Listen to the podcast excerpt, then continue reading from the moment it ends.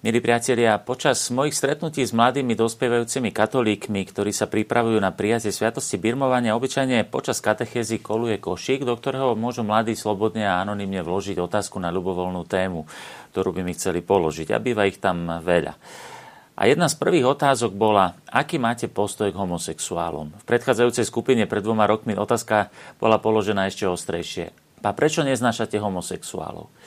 Položili mi takto tieto otázky skôr, než by som čokoľvek tejto téme povedal. A tieto úprimné otázky, ktoré už nesli v sebe aj istý predsudok, mnou zatriasli a uvedomil som si, ako sa posúva myslenie spoločnosti a pod jej vplyvom aj myslenie našich samotných katolíkov, že o tejto téme sa viac dočítajú z novín, než by o nich boli formovaní vo svetle katolického učenia. Uvedomil som si, že spoločenská diskusia ohľadom tejto témy aj v súvislosti s prípadnými legislatívnymi zmenami, ako sú registrované partnerstvá či možnosť adopcie detí homosexuálnymi pármi, ktoré v niektorých krajinách už sú zavedené a u nás sa o nich intenzívne diskutuje, spôsobuje nemalý zmetok v mysli súčasného katolíka ktorý neraz nevie, ako sa k veci postaviť a hrozí mu, že si ľahko osvojí pokrivený pohľad na otázky týkajúce sa homosexuálne cítiacich ľudí. Na teraz nebudem hovoriť o ďalších možných sexuálnych tendenciách u ľudí, ktoré sa obyčajne označujú rozličnými písmenami ako LGBTI a podobne.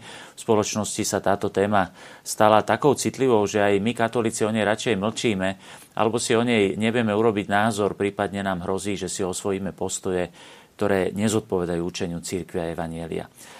Ani sexuálne škandály, ktoré otriasajú církvou, ale aj celou spoločnosťou nás nesmú odrádzať od toho, aby sme týmto problémom čelili vo svetle evanielia a učenia církvy.